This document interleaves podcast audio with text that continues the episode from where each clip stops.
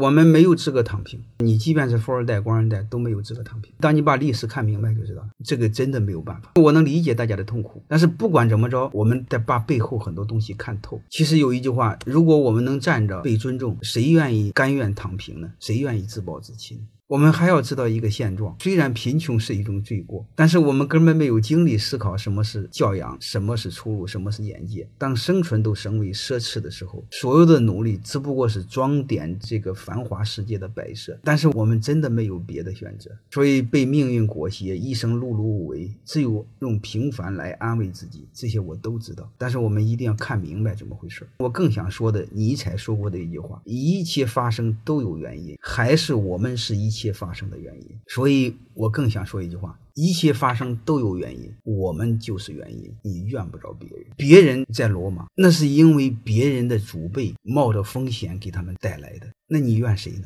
我们就是原因呢。